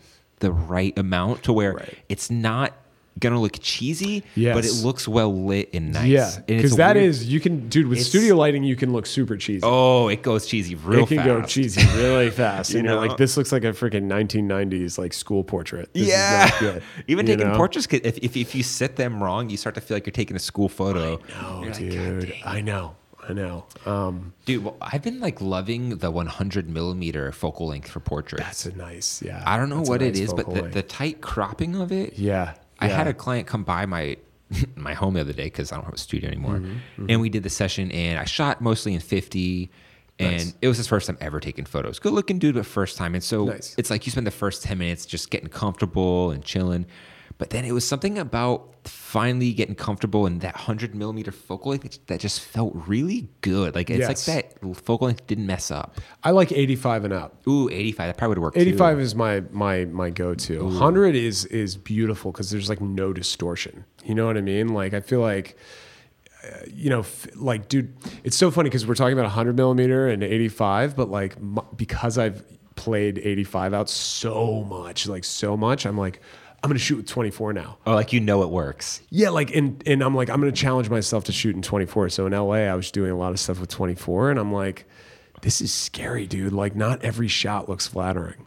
Like most shots don't, you know. Like if you tilt, like if I were to take a picture of you now and tilted the lens Like, up, like you're doing headshots at 24? like I was doing like portraits, like Oh, like full portraits. body, Oh, like wow. full body stuff with 24, and even that, like, it just it takes so much more brain power, dude. Like you've got to take into account like all the background obstruction and the lines. Are they crossing into somebody's head? Uh, Like you know what I mean? And then, then, then not tilting, like keeping it, the, Freaking plane tilt, is dude, I so always make that mistake. I always make that mistake. Because even try- when you try to fix it in Lightroom, it only fixes it so much. No. It, It's- it, it it's- was like, it still looks kind of weird sometimes. Exactly, dude. Um, but yeah, 100 millimeter, like, I might have to, dude, I'm gonna have to pick your brain about uh, shooting film and because 120 film, like, I have a Mamiya uh, 645 upstairs. Oh, nice. And it, dude, when I shoot with that camera, I just, I'm in love with every single picture that comes Right? out. It's like, it's like a, it's like a good film camera doesn't mess up. doesn't mess up. And like, even if the focus is soft, who cares, dude? It still looks beautiful. It looks timeless. You can still sharpen if you want to, but the Yeah. softness is kind of that thing that you want. and it's not like everyone says like you can replicate film with digital, but I don't think you can, dude. You can't. I really don't think you the, can. the, the dynamic range isn't there. The, dynamic range, yeah. The thing that people don't know about film is film can handle highlights exceptionally well. exactly. And, and and retain detail. and retain Yeah. detail. It's it's shitty with shadow. So you, you actually Yeah. want to most photographers like do you know Joe Greer? That sounds really Really familiar. famous street photographer. Yes, yes, His yes, secret yes. sauce is he just overexposes Portra 800 film. Like he'll shoot Portra 800 great. during the day and, and still overexpose it uh, uh, like a notch because Wow. he, he he talks about how it like there's a crazy element that happens to the film when you give it a little bit more light. It brings out Mm-hmm. more detail and everything. And so I've been doing that. I'm like, yeah, he's right. That's awesome. He's right. Yeah, that's crazy. Yeah, because you wouldn't. I've tried shooting on like 100 uh, ASA ISO film, and it's like it's harder. It's Oh. definitely like like it just doesn't, and, and then it starts to look less like film. You know what I mean? Even if you get the shots, You want a little bit you of want grain. that grain. Yeah, you want the weird colors and the weird Yeah. stuff. I'm gonna, dude. I'm gonna. I, I after this, just so, so I don't spend another freaking 45 minutes on a film tangent. I'm gonna have to pick your brain about like, uh, because that's the personal work. Like I want to shoot. I'm I'm looking at Contax, like the Mm. T2, the G2, like just having a pocket camera with me every day. Well, I'm not gonna. I'm not. I'm not the biggest film aficionado. I keep it super, super simple with all my film stuff. Like, 35 mil? Are you yeah, I don't. I don't even mess with 120. When I first got into film, which was like maybe 10 years ago, like that's how I got into photography. It's like film photography. Nice. Um, I tried 120 out, and it was so mystifying back then. Yeah, And now I'm a little less scared of it, but I just don't have a 120 camera because I don't want to pay for 120 film personally. yeah. You know. Uh, but for me, when it comes to film, I've been just trying to keep it super simple. Like even the film camera I use, like that you see the body of like probably the good film shots on my on my on my Instagram and stuff. Uh-huh.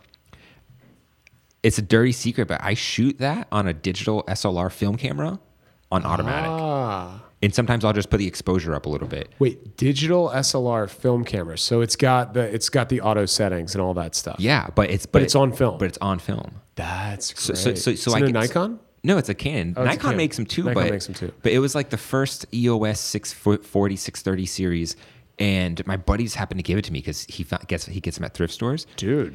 And so it's got autofocus. I left it on Yeah. automatic because I was like, I don't want to fuck Who with all cares? this stuff. If you're getting, dude, that's great. And the photos are amazing. And you don't have to worry about tweaking all the settings and doing all that crap. and, and for me, when it comes to film, it's one, I don't want to miss a shot Yeah. because that's money. Yeah. Right. And then two, it's like, I don't want to be distracted by all of the settings and everything, but I want the aesthetic of film. So how do I get that without sitting there like with a light meter and all this stuff Yeah. and, and finagling with my spaceship oh. looking Mamiya? I'm Oh, like, let me just do this. But also that digital SLR I'm talking about, it has an EOS mount on it. So I can put my modern lenses on it Oh, Wow. and, and awesome. still do all my That's stuff. great. That's what that's what I need to look into because that, like you said, dude, the Mamiya is like it's a first of all, it weighs like freaking 15 pounds. It's huge. It's not a walk around camera. And autofocus, it has autofocus, but it's so bad. Oh, like it'll it'll rack for like 30 seconds before it catches the shot. That's annoying. Um, and it's impossible. Like it's good if you're in a controlled environment, like in the studio, it's perfect.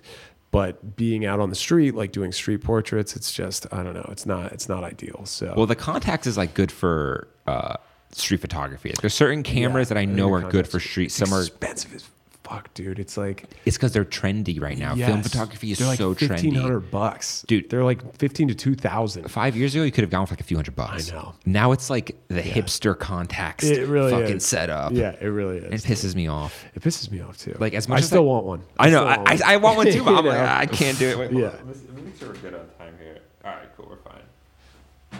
Um, dude, yeah, no, the, the whole Contax thing is it, it's weird that film is trendy. Like, I don't know how it happened.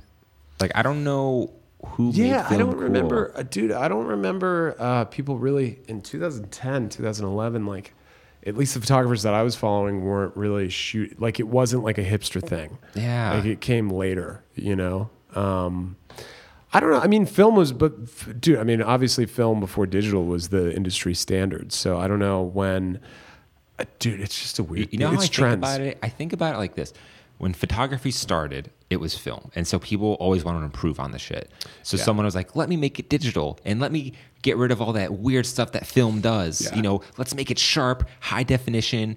And now we have cameras that have too many megapixels. And I think Oh, yeah. I think just Yeah. the general populace of people just got tired of images that are too crispy, too Oh, uh, totally. detailed, too Too refined. too yeah. refined. Yeah, and then yeah. now everyone's kind of getting back to you know I like the the the, the Dude. effect of film, the, the yeah aesthetic. not only not only with with still images but look at like look at film as in like movies dude look at the all of the high def TVs that had that like freaking weird uh, super HD like image tracking where Oh. hated that where shit. stuff look you, it looked like a soap opera even if you were watching a freaking movie like I hated that. like what is this and then like you know directors would start saying you need to change your TV settings in order to watch this movie you know what I mean so I don't know. Like the better the quality does not mean like the better the experience. You know. Dude, co- Um, there's something I wanted to specifically ask you about, and it was the work you did with the Yakuza members in Japan. Oh, yeah, Can you talk about that? Because that seems so fascinating. That was that was. Oh my god! See, that's the stuff. Like, I came back. I'm, I just have to say, for accountability for myself, I came back from that trip a month in Asia, and I said to myself, I'm going to travel to a new country every three months, and I'm going to do personal work. And it's a year later, and I did not stick to that to that goal. You're so inspired. I was so inspired, dude. And by the way, I also said I'm going to do a gallery show, which I've still been saying this month to people from that series, and I have not done that. Let's either. talk about that actually We should afterwards. we should talk about that, Yeah. dude. Because that like I even bought the frames and everything. So my girlfriend at the time uh, is and was a journalist. Um, an on-air reporter, Mm-hmm. And she was uh, doing stories. Like we went to Asia together, and she was doing stories uh, for her por- portfolio uh, that she was going to pitch to news networks, and, and so that's how it works in news. Like you can you can film and shoot your own story, and then you can sell it to like ABC or CNN, Oh, and, cool. and they might run it as like a two-minute piece or something. It's kind of cool, yeah. Yeah. Uh, and they sell them for like I don't know, fifteen hundred bucks. I don't know how much it is.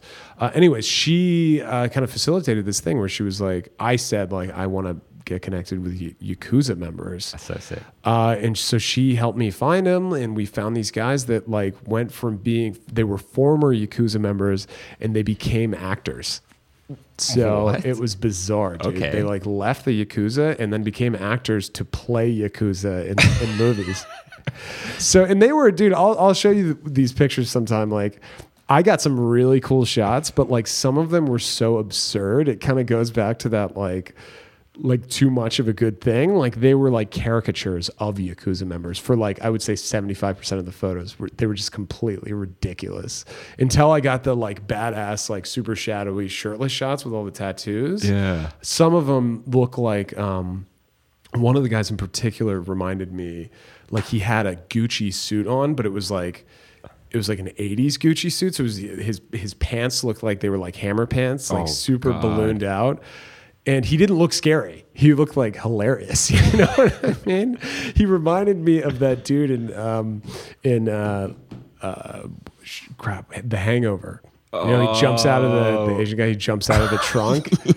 like he had very similar like characteristics to that guy. He was like a caricature of a gangster.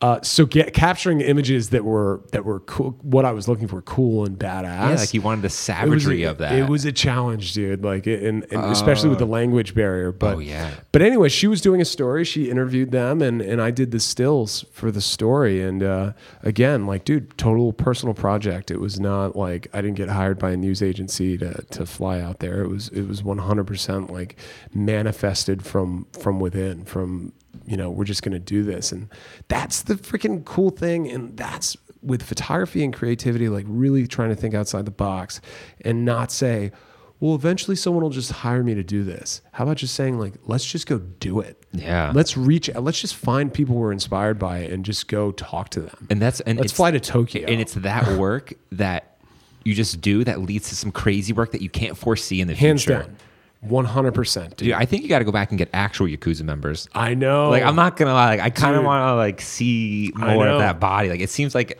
you got to finish that story. I, I, I, dude. I don't want to do it, but you. It's intense. Yeah. Yeah. It was there. There are some really cool shots from that trip. I was, I mean, I was there for a month. So, and I haven't shared any of those images because I'm saving them for the gallery show. Oh, I saw some on your website. The Asia, the yeah, faces of Asia. Like, t- yeah, I have like a t- eight to ten pictures on there, but I've got like, I want to do actually probably a good time to to kind of plug this. I want to do a a, a show that's uh, bodies of work, 2010 through 2020, and it's not just the Asia stuff, it's like all of the work that I've done that's inspired me from 2010 to 2020. So like a decade in work. So it's stuff like there's work I did in Africa, you know, like I mean all over the place in Europe and Asia, like stuff that like doesn't have to be super cohesive. Like just it's just great work that It's you want just to show stuff that I'm happy about, you know, mm. like stuff from Cuba. Just I don't know, and I think that'd be really fun to do like a little, little show, even at my studio, even in my Yeah. office, like just take up that whole wall there. So, so that's date pending. That's cool. I mean. I'll definitely be yeah, there. you got to roll up. and, and I don't know. Maybe we could talk. Maybe that single could help you help you produce that. You never Yeah, know. Because that's kind of what we've been doing recently is producing shows. Nice, yeah, dude. dude, I've we're seen. producing a sick photography exhibition on the 27th. I'd love for you to be there. Are you doing the uh, Cheshire again, or where are you? no, uh, we're doing uh, Spacey Cloud Lounge. Okay. It's kind of a weird, obscure space, but they have a nice gallery in the back. Nice, And we did my buddy's. He's a painter. We did his first solo show there, and it was amazing. Great intimate Nice, space. dude. And we're doing Chris Suspect. You know who that is? yeah, dude, that's crazy. Yeah, I had him on the show, and Isn't he a New York? Isn't he a New York guy or is he a DC he's guy? a DC He's guy. a DC guy. His Oh, work's no phenomenal, Yeah, man. His work is awesome, Holy dude. shit!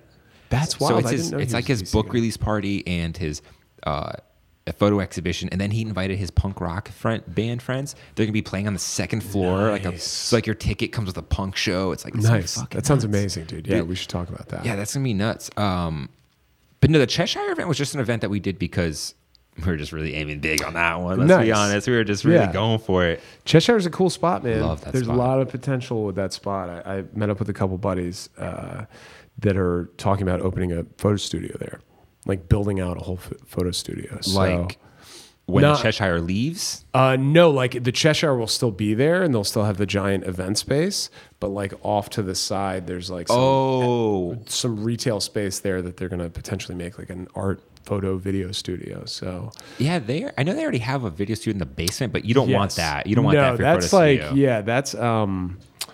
There's a guy who's like that's his little space there. Um, but yeah, so I don't know, dude. Anything that's like that's boosting up the creative arts, like any spaces that are opening, like art spaces, gallery space, I'm all for it. I think that's so sick. Yeah, I mean, Um, yeah, but what those guys are doing is is cool, making spaces accessible for artists to put on their own events and galleries, and I, really, I really like that. It's got a New York vibe for sure. It's like I. It does. It's like there. There's not. There aren't enough spaces like that in DC because they get turned into office buildings. You know? What do you think of like photography meetups? I think. I, think they're cool. I don't go to them. I don't either. I love all the guys that run them. I think they're super cool. I just I don't know, man. I'm an introvert, man. I don't like I I I exert a lot of energy when I'm working, like a lot, you know, to connect with people like It's mental energy. it's so much mental energy. And then when I'm done cuz I'm interacting with pe- clients all day, I usually just want to chill, man. I feel that. And, and if anything, I, I just like kind of want to like have quiet time. So you, when those photography meetups happen, like I'm sure, I'm sure if I like push myself to go, I'd have a great time. I just like It seems like a hobbyist thing to me at this point. Like it, I think so, like, yeah. no one serious is going there. Like maybe if you're just having fun. If you're just trying to have think fun so. and network, that's cool. Yeah, but but I also think like people that started uh, with the, I think I think people have been able to like leverage it. you Julian- know? Julian what started I was at gonna Street. Meet. Dude, Julian and uh, Jared are like, dude, they're Yeah. so invested in the community, and I I love what those guys are doing. I think it's so cool. Jared like putting on those shows. Dude, he, talk about service. You should have Jared. Have you had Jared on yet? He he'd be a great guy He's definitely on my radar. because so Jared is like he to me is like the definition of service, dude. Like he he puts on shows because he wants to boost up other artists and photographers, and he's not like raking. As far as I know, I don't want to speak for him, but like, you were talking about the Filipino Jared, right? no, no, no, Jarrett Hendricks, Jarrett Hendricks. Oh, he he don't who- shares the space with Julian. Oh, I don't know this guy. You should check him out. Yeah. Okay. Uh, Jared Hendricks. He's he's like the founder of Creative Hands Studio. So Mm. he's like he's down the hall from me, and he puts on he does the street meet thing. He like goes to all those meetups, and he's just like, dude, eh, like just a he's just down with like community events and stuff like that. I don't know. I I just am. I, I just really love that because I know it, it takes kind of a certain level of selflessness to be able to to say, you know what, like I'm gonna print out photos, I'm gonna frame them, I'm gonna like give my space to people, and I know I'm probably not gonna make any money doing it. Yeah, that's a fact. Like that, and that's like I'm like, damn, dude, I'm like to some extent I'm still a little too selfish, dude. you know, like am I doing that with my space? No. you know, like I'm I'm kind of I don't know, but maybe I could. I should. Maybe I should. Dude, so what do you know? got coming up? What's what's on the uh, what's, So- on, what's on the stove? So I'm going to I'm going to New York uh, this weekend. Oh, Uh, I'm visiting a photographer buddy in Brooklyn, and we might just do some test shoots, dude. Just like he's he's like a sick fashion. He does all the agency photography stuff, so we wow. might do a couple studio shoots uh, just for fun. And it's really just a weekend to like chill out, outside of DC. Uh, and then next week, I'm heading back to LA for eight days whoa! and I'm gonna do. I don't know. I'm gonna try and cook. I've got to start like planning some shit because that's coming up very soon. Like I need to start like. Were you gonna getting line up like test shoots and stuff like that? Yeah, I've got a couple like just interesting character studies that I want to do. Mm. I've got this one girl who's a just a badass like biker. She's got a sick chopper, sick Harley, uh, and she's beautiful um, and just kind of a ba- all around badass. So I want to take, I want to go with her out to uh, like the desert, like Joshua Tree, like just flat open road. Capture like just as the sun is going down and hit her with like beauty dish or just a like a soft box. Just get that super clean Ooh, that editorial. Cool. like that's just that beautiful shot that sick and it's just one shot. I've just got one shot in mind. Like Um, you already have it framed in your mind. Like you like this is the shot. yeah and it looks it's gonna look like a harley davidson ad. You know what i Hey, mean? I see what you're doing there. so it's like that is totally personal. Like no one's getting paid. Like it's a 100% personal shoot but like if it's done the right way and that goes on my website there is potential for like someone to stumble across and be like damn. Like we need to hire him to shoot who knows maybe it would be like a moped company or something but That'd be like, tight, if you though. could shoot this You for Vespa, yo. Let me get that discount code. 'cause I want a Vespa so bad. yeah. So, dude, that that is that's the sweet spot. Like, really, I mean, really, how can this like, if I'm doing a shoot for free, how could it be marketed to a potential paying client versus like, you know, something that is I don't know that that it could be fun to shoot, but like for me isn't gonna like get me anywhere. Like I'm, mm. you know, it's like for instance, if I had a beautiful model that I could photograph, like, okay, I could take shots of her just looking pretty, or I could like.